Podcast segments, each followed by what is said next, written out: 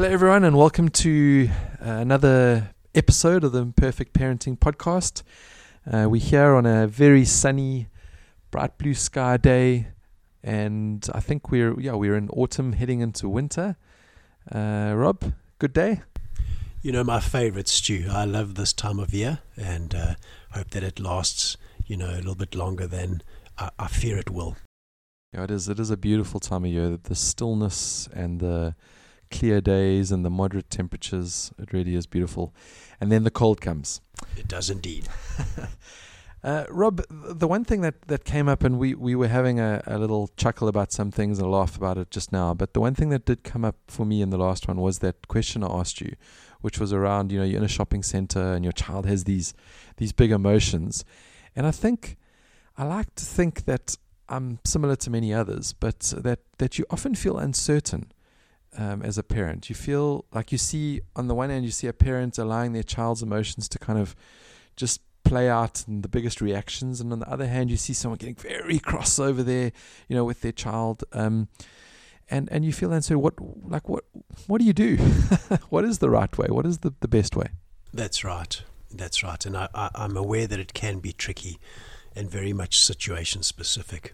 Still, though, I think that if we have the framework in mind that I'm suggesting, then we should be more or less moving along in the right way.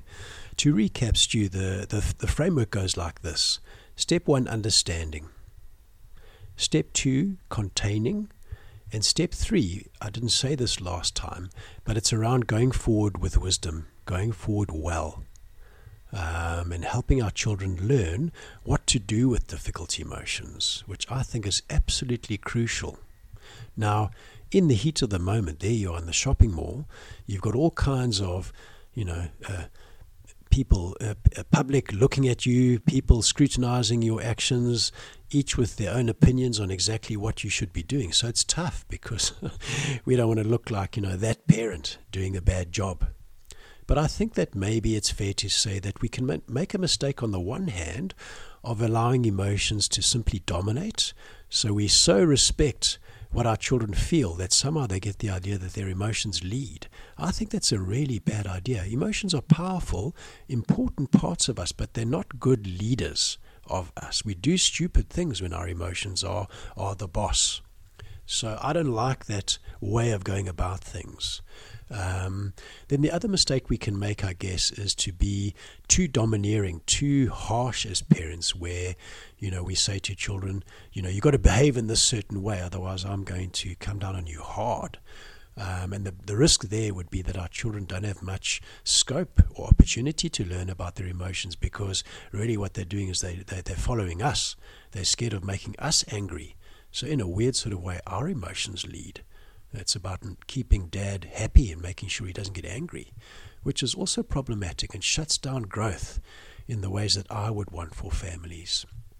So, for me, following the three step framework, yes, and it is important our children will and are allowed to feel what they feel, and we want to help them be smart about that and to respect and understand and listen to how they feel.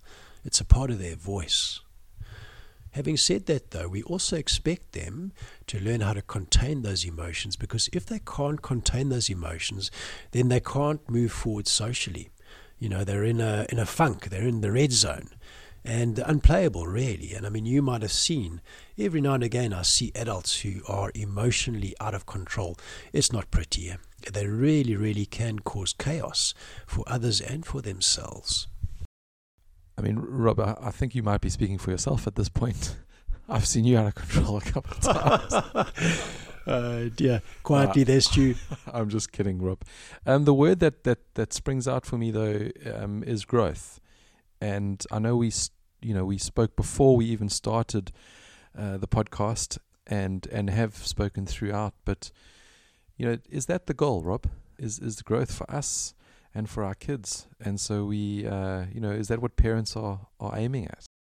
Even if we're not aiming that, doing parenting, accepting the mandate of parenting will involve both of those.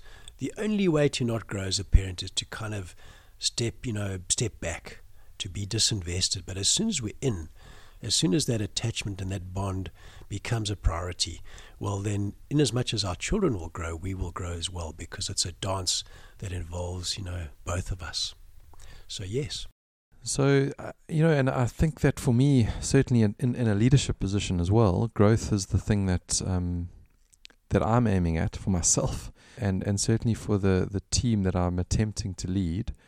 So to just go back, you know, that because I think this relates to leadership as well, as I as I heard you speaking. So just to go back to, you know, the the one option is to um, is to just allow things to go go ballistic. The other option is is to domineer, and then it's all about making me, you know, everyone. May, you know, I have to be happy, and then everyone kind of does it the way that I'm I'm wanting it done. It just makes a lot of sense for everything in life, almost. Uh, that those two ways are just are never going to actually allow people to take the steps that I would think that they were meant to take in their life. You know, the the, the growth that they meant to have. Does that make sense to you? It does, and I think this is the thing: is that the human, you know, or the or, or human relatedness uh, cuts across society. It's it's it's all around us, and within the home, what we're doing. I mean, the home is a, a significant socializing space. The home is the space where kids learn how to kind of be themselves or relate to themselves and to others. And so it is going to be something that's absolutely replicated in in all other aspects of, of, of social life. Thanks, Rob. I'm sorry I, I jumped in there, but um, it just, just made so much sense to me. I, and I cut you off. you were you were you were heading in, in um, explaining the three different steps, and I think the third one was. Well, it's about going forward with wisdom, but before jumping into that. I mean, it's not that you cut me off, it's just to say that why I like this model is that it does prepare us for life. So it should point to real life or, or adult uh, uh, situations, you know, outside of the home. It should point to leadership within the organization, self leadership and leading others. If it doesn't match, real life, then you know this there, there's a problem, and that's why I don't like um, letting kids simply act out, you know, so they're upset now the world must stop. Unfortunately, it doesn't. It has a knack of, of you know, carrying on rotating. So we've got to prepare our kids for the world out there, which won't appreciate um, a child that is out of control emotionally. So we must help them to come back to step three, to go forward with wisdom. So we listen to how they feel, we understand them as best we can, and if we listen to all the aspects of how they feel about any given situation, then we've got a full take on the kind of guidance that they need um, around various aspects. It gives us information for going forward. And, uh, but we want to go forward according to relational values, according to what's good in the world. We want our children to take a difficult situation and learn how to make it good. Um, and that's really what I'm looking for. So, step three is an important, a very important step. It is when the parent starts to say, I think that this is something that you, you need to do, or this is something you need to do. This is what must happen, or this is how I think you can solve that problem. So, it involves really thinking about the world and doing the right thing. And would you say, as the children get older, it also involves developing creativity uh, in your child to be creative with with what's coming at them? You know, I love that word creativity, and, and I always think of it in the broadest sense. It's about taking what is and making something with that. So, difficult circumstances, tough situations, um, collegial struggles, struggles within the home, staying creative for me, um, I think, is, is, is so important particularly during this time of COVID, is to try and stay creative, to take what is and to do things, to initiate things that we wouldn't have thought of before. So, in a weird way, as I've, as I've said before, it's kind of an opportunity to do stuff that we haven't said, haven't done before, um, and and I like that. It reminds me of a friend of mine who um, didn't have a great family life growing up. The thing that I, I was always amazed at is is that he was able to take that though and be creative with it and say, well, that's exactly what I don't, you know, here are the things that I don't want to be. You know, not in an aggressive or reactive way, but just in a way of saying, hey, I've learned what family life isn't meant to be, and I want to be this way.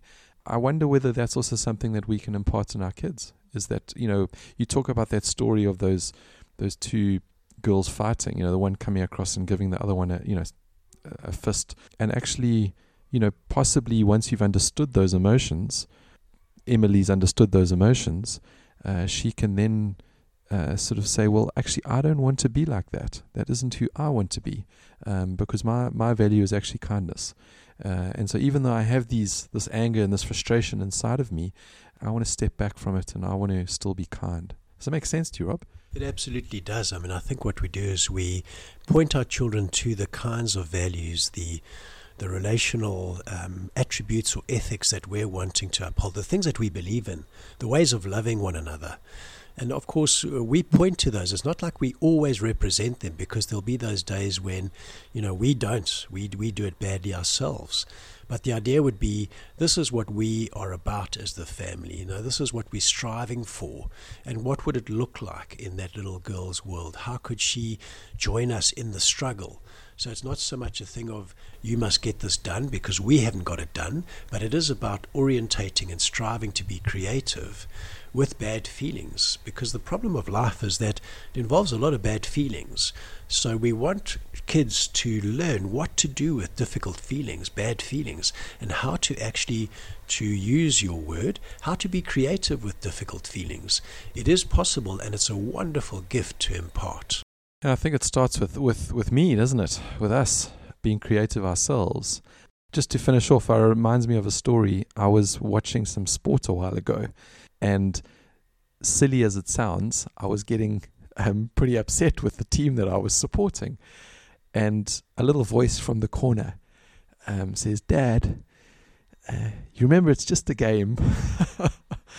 and it was a wonderful reminder. I'm I'm grateful that those words I had spoken to to Caleb myself at one point, you know, and here I was, uh, you know, for, for him and his his games that he plays actually at school, I'd said it's just a game. And he was now repeating that value back to me. So I think family can be a wonderful thing. Not not always, um, you know, your ego gets smacked a little bit, which is which is actually a good thing sometimes. Yes, doesn't it just? And uh, you know, you sort of think, hang on a minute, this only goes one way. All right, I'm doing the directing, not not the other way around. So it certainly does keep us humble. And I think I think you're right. I mean, I think I think it does open us up to different ways, new ways of loving one another. Sure, Rob. Thanks again. Thank you for this. It's it's wonderful to talk and to reflect, as you just spoke about. I continue to find this so helpful. I hope everyone listening is doing the same, and uh, thank you for joining us.